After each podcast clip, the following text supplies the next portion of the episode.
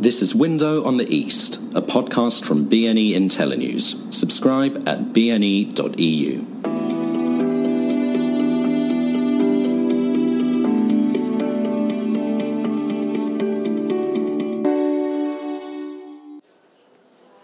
So, Sergei, thanks for joining me. Um, we just were in a session there talking about the outlook for the region and Russia in particular, and it seems that it's, uh, this crisis economically is going to be one of the worst for Russia ever.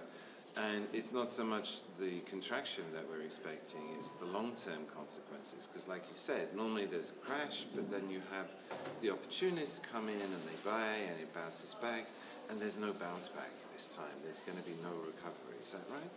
This is exactly correct, um, in the sense that um, if you think about the crisis um, in 1998 uh, or 2008-9 or 2014-15, it was clear that there is a shock which will be followed by a recovery because the system would still be the same and market institutions will prevail.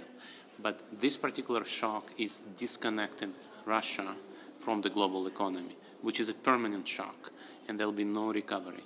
Russia now talks about structural transformation. This is the euphemism that Russian government uses to describe the fall of GDP in the second and third quarter. Um, this structural transformation will be um, regressive industrialization. Russia will have to produce stuff it didn't produce before using uh, inferior technology.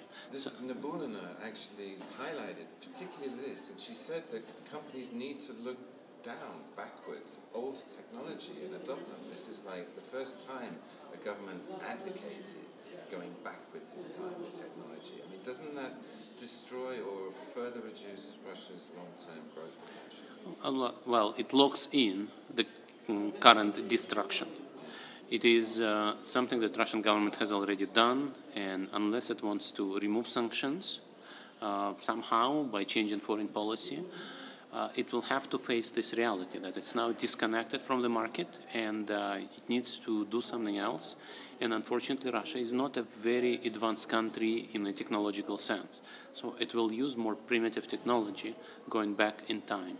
And this is, this is a disaster, and this is something that uh, is quite unprecedented. You can say that Iran has done something like this uh, when Iran uh, went under sanctions, but it was a completely different level of development, completely different level of integration into global economy and actually European economy, which is a very big advanced economy.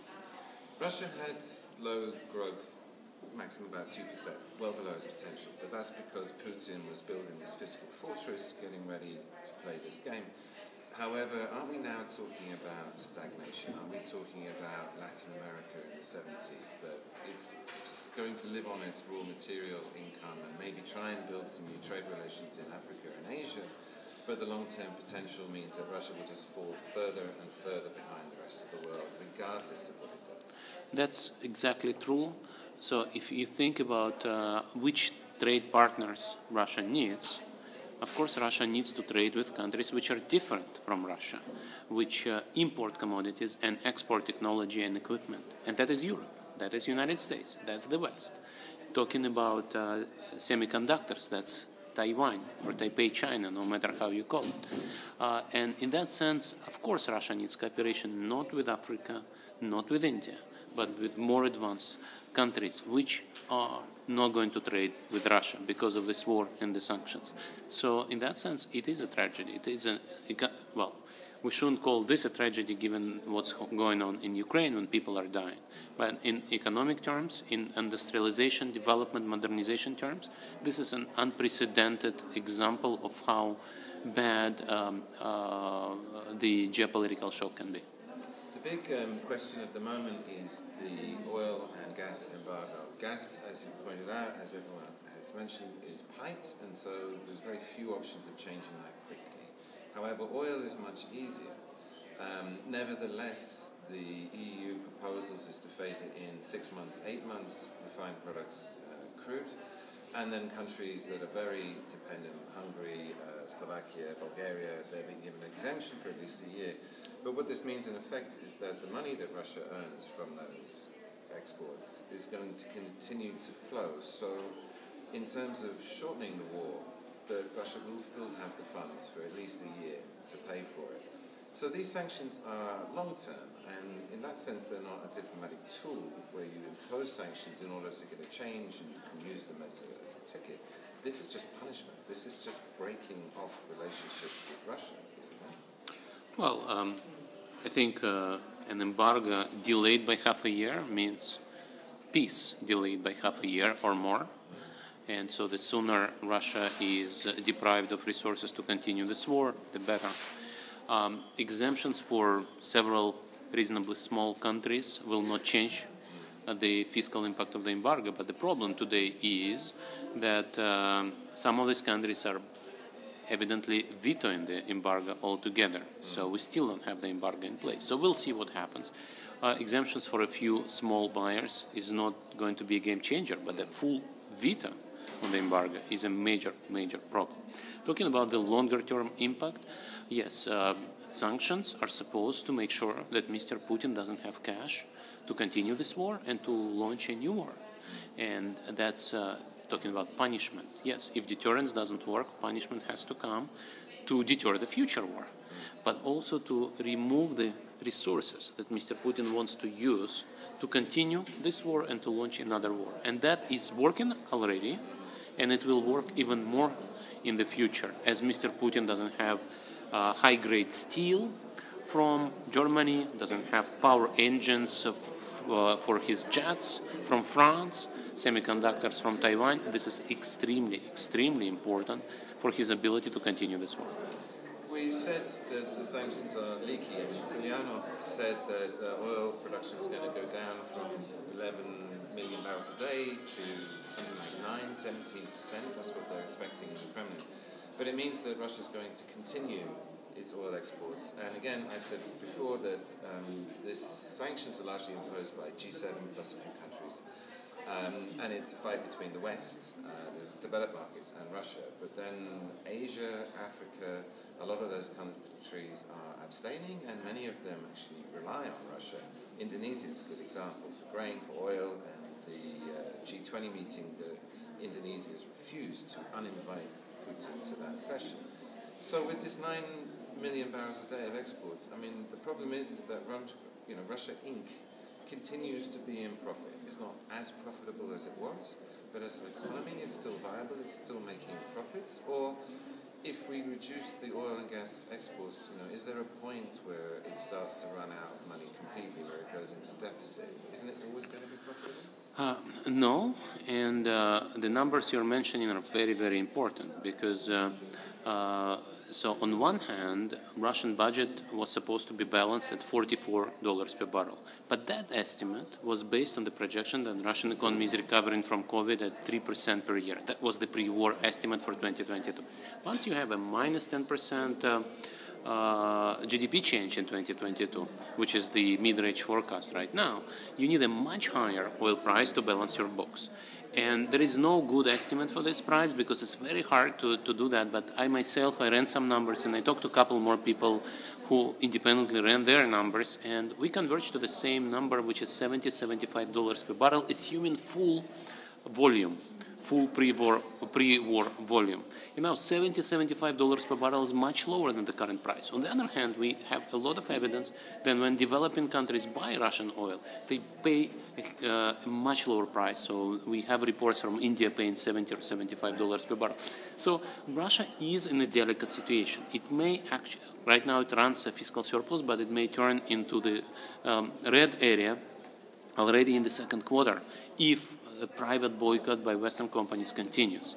So if um, 3 million or 3.5 or 4 million of Russian oil and oil products are not bought by European Union and are not bought by anybody else, that already creates a major impact on Russian budget. Russia will have a sizable, sizable fiscal deficit. If we are only talking about 2 million barrels per day, uh, that is close to deficit, but uh, not really a major deficit. So these are, these are the numbers. We don't have a full uh, grasp of the details, and part of that is because Russia stopped publishing certain data. Certain statistics are no longer pu- pu- published, uh, but it's not like Russia is very happy in fiscal terms. No, Russia is not and the European oil and gas embargo, which would uh, uh, reduce Russian exports of oil and oil products by three and a half, four million barrels per day, would be a major, major uh, game changer. And then you have to impose sanctions on whoever picks up this oil. So uh, the uh, West will not object about China continuing to buy as much oil as they buy now, but there will be uh, potentially secondary sanctions on whoever wants to increase their oil imports from Russia substantially. It's a bit like sanctions on Iran. So we'll see if that works. We'll see if uh, uh, these sanctions can or cannot be circumvented. But uh, once again, we need to choose between peace and air conditioning. We need to make make those choices because because people get, are getting killed every day, and as long as Russia has cash to pay mercenaries, it will continue to be the case. Now, Russia has another constraint, which is military equipment. And so there should be very drastic sanctions on whoever sells military equipment to Russia. But here, the choices are much clearer. So China has military equipment. But to what extent uh, uh poorer countries have high military technology is a much uh, bigger question. And what about the effect on globalization? I mean, we pointed out before that most of, or the large majority of the oil and gas pipeline infrastructure from the 70s when it was built all points from Russia to Europe. And we have the Power of Siberia gas pipeline that came on after 2014 to go to China, and the ESPO oil pipeline that also goes to China. But those are the only two, and they're both full. And moreover, the Chinese demand is only 10 billion um, cubic meters versus 155 going to Europe. So clearly now Russia needs to reorientate its export structure to Asia. But it's going to take, what, at least five years to build the pipeline infrastructure for that to happen. And that's going to cost a fortune. And in the meantime, Russia's going to be short of money because the oil sanctions, the gas sanctions in that five year period will come into effect and Russia will lose all that income that it's getting now. And there's, I don't know, I mean, they, they presumably they can do that and financing with China and what have you. But is that what we're looking at, total reorientation? Um, this is what we saw in 2014. You mentioned those pipelines and uh, the uh, financing deal, which we now understand uh, uh was the case there, was that China financed the construction of the pipeline, uh, getting paid in future uh, revenues. Mm. And so that's exactly like you said. It's possible to build new pipelines, being paid by future export revenues. It's uh, not a profitable project for Russia, but Russia faces uh, very difficult choices, right? So in that sense, I think it's quite likely. As long as this uh, regime is in power, uh, looks like this regime is not going to become peaceful. That means sanctions are going to be in place, and so it will try to build more pipelines to China. Now, China will be a, a single buyer using its uh, market power and uh, asking for lower and lower prices from Russia. Yeah. And so Russia's doomed to now discount. I mean, it's already discounted Urals by thirty dollars instead of two, and it's going to be doomed to sending very cheap gas to China. So China is the big winner in this, isn't it? I mean, well, yes and no. So, one hand, uh, what you've just described is exactly correct, and that's that's true. Uh, that um, China is paying uh, lower amounts uh, to Russia, and that is that is again Russia becomes an appendage to China to an extent we've not imagined before. So some people would use this metaphor. Think about Donetsk People Republic. Uh, which is an appendage to Russia, a rock state not recognized by anybody. So now Russia will become a Donetsk uh, People Republic of China, right? Also a rock state uh, uh under embargo with everybody else, can only sell its goods to uh, China and dependent on China financing. So that is that is the degree of of the problem. But on the other hand, I wouldn't say China really is a great winner. China needs jobs, incomes, and that comes from peace, trade, and investment. So we talked about Euro, European recession, for example. Europe will grow, grow slower this year. These are jobs destroyed in China global economy will grow by one percentage point, almost one percentage points uh, less uh, in 2022. China will suffer from that. And in that sense, China doesn't need this war. It, this war goes against Chinese national interest. And whatever China says publicly, of course, within China, people understand that very well. They will uh, take advantage of the situation. They will do their best to compensate themselves with lower prices um, paid to Russia for Russian oil and gas. But that doesn't mean that they were interested in this war ex ante. This is not uh, in China's interest. And what about someone like India while we're talking about other countries? I mean, again, the relationship between Russia and India is very strong, and they depend on commodities, grain, and oil, and arms, which has always been one of Russia's big geopolitical trade cards that it's played. And India is already taken advantage uh, by doing commodity and oil deals with Russia in the last two months, where it's getting cheap inputs, which it needs. I mean, isn't there, you know, outside of the G7 confrontation between Russia and, and uh, the West over Ukraine, a lot of the other countries are being quite pragmatic, even opportunistic here, and they're not really buying into the whole values-based argument. They're just like commerce. And we're friends with Russia, so India very publicly sat on the fence in both UN, um, Security Council, and the General Assembly. I mean, isn't that what's driving the rest of the world's relationship to Russia? Well, uh, um, that helps Putin, and uh, part of that is also driven by whataboutism, saying, well, Putin has invaded uh, Ukraine, but uh, America has invaded Iraq.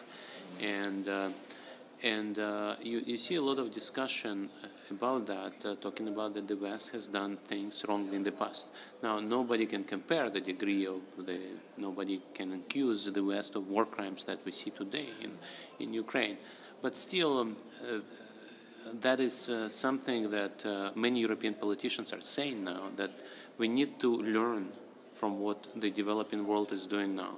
To what extent we underperformed, under, um, uh, to what extent we actually didn't take the high road in many cases previously. For example, given COVID, uh, we undersupplied vaccines to the poorer countries uh, which really, really undermined the trust of poorer countries in the West. So all of these things uh, create, um, create an opportunity to reflect and rethink how the West, which has become much more united because of this war, can also increase its soft power uh, in the future. But overall, when again talking about India, India is not a winner from the war as well. India needs global economy to grow and the fact that it's paying a lower price for Russian oil now doesn't mean that India is a beneficiary. Oil prices have gone up because of the war. So everybody would benefit from oil price at uh, lower levels. And the fact that India wants to pay a lower price is also understandable given all the challenges Indian government is facing right now. And of course, as, uh, was saying, that um, the trouble with this crisis is it comes on the back of the COVID crisis. So a lot of uh, governments, countries, particularly here in North Africa, were already um, strained finances.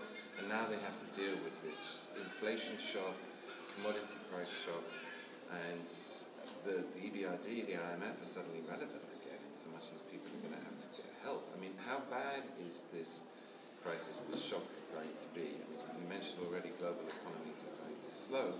And on top of that, we have potentially a very nasty food crisis, particularly here in North Africa.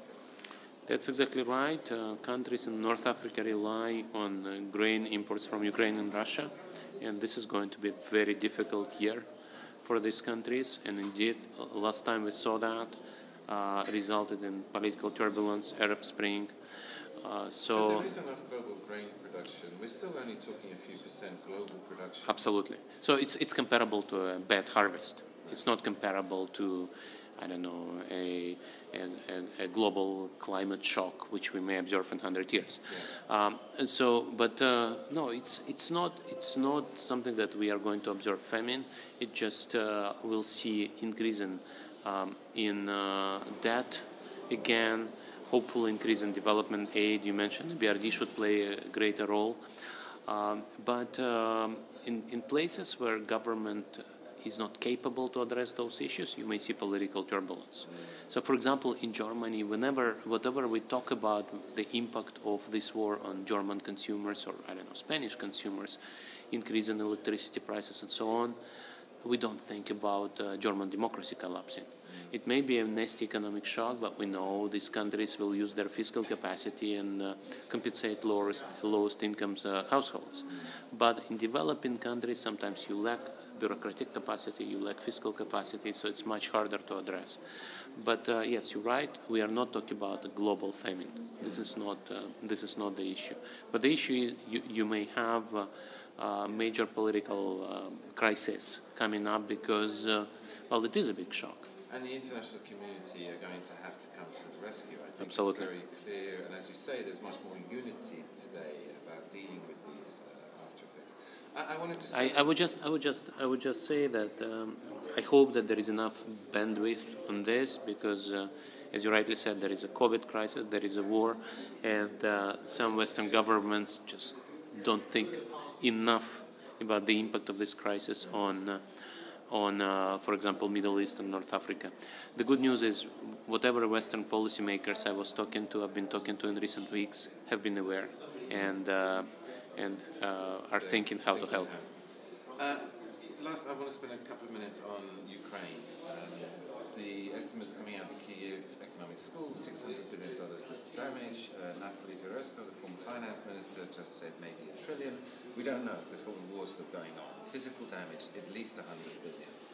So when the war ends, hopefully soon, um, the reconstruction, um, what's going to happen then? I mean, there's talk, I think Borrell said yesterday that we should take the 300 billion of CBR funds that are frozen and use that.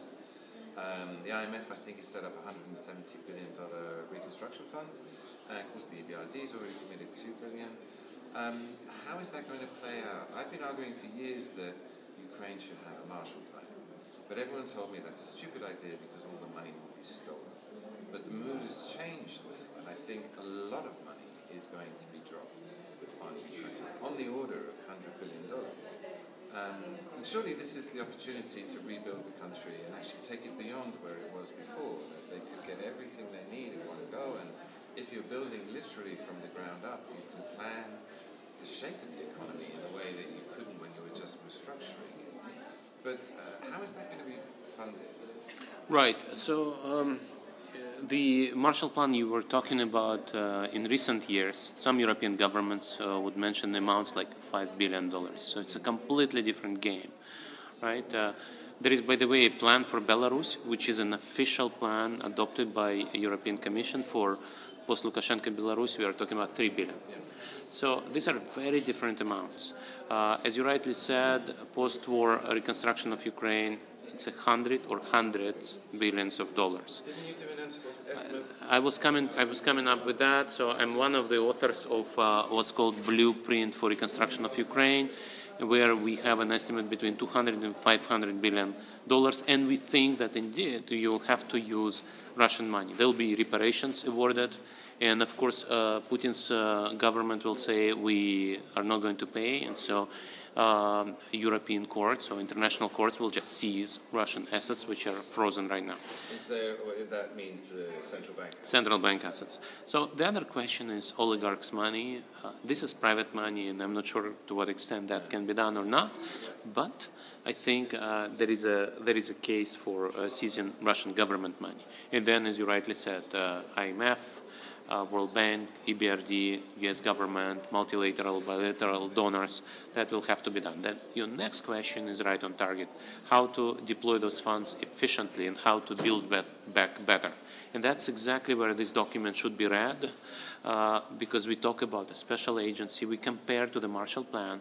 Marshall Plan was actually implemented in Western European countries, which were less corrupt than uh, uh, many emerging markets today, but still there was a structure in place to monitor the dispersal of uh, disbursement of funds. And uh, here, the main trade-off, the main challenge is how to assure that Ukraine is the owner of the plan.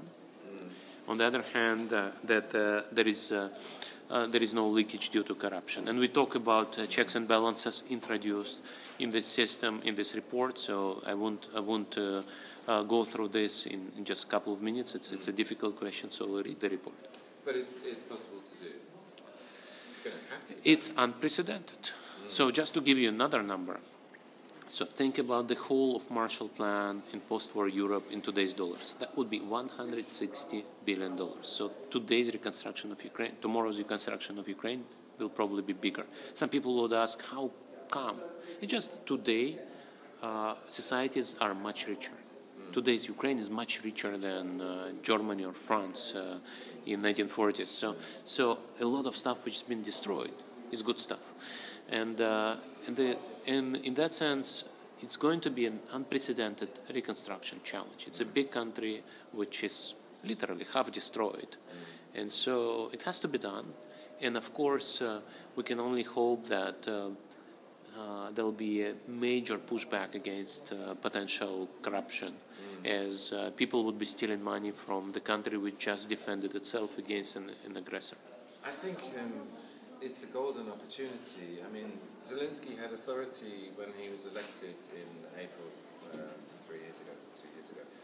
Um, but this time around, he's got absolute authority. The whole country is behind him. And also going into it, there's no need to compromise in so much as before he had to compromise with the elites, the oligarchs, the vested interests. Uh, this time around, they're just building from nothing. So in theory, he's got a blank sheet to do it, should have the authority and the support of everyone about rebuilding the country. And in that sense, it's like Germany post-war, this Wirtschaftswunder. Right. Everyone was like, we put the past behind us, we focus on the future and rebuilding the country to be great. And if we're lucky, that will happen. But then it's Ukraine, and Ukraine has a long history of screwing things up you know, when they uh, when they don't have to. But I don't know. Are you optimistic about it? Uh, well, it's hard to be optimistic about this tragic situation, but I think I, I think you rightly say that um, uh, there seem to be availability of funds and willingness of international community to help. And um, as I said, there are checks and balances, and if there is a roadmap for accession to European Union, that per se will um, uh, chart the reforms. That's very, very important before the war, Ukrainian government would often say, we want the roadmap to EU accession, then we'll reform. And many new uh, members, many uh, new EU members would say, look, in 1990s nobody promised us accession. We just reformed. But once we reformed, they couldn't say no to us, and we joined EU. Today, it looks like there is a growing willingness to provide a trajectory for Ukraine to join EU. With that trajectory, there is a very clear roadmap what needs to be reformed and how to eradicate corruption, and that makes me optimistic. Let's hope that happens. yes, thank, thank, you, thank you very much, Ben. Thank you. Really good. Yeah, good.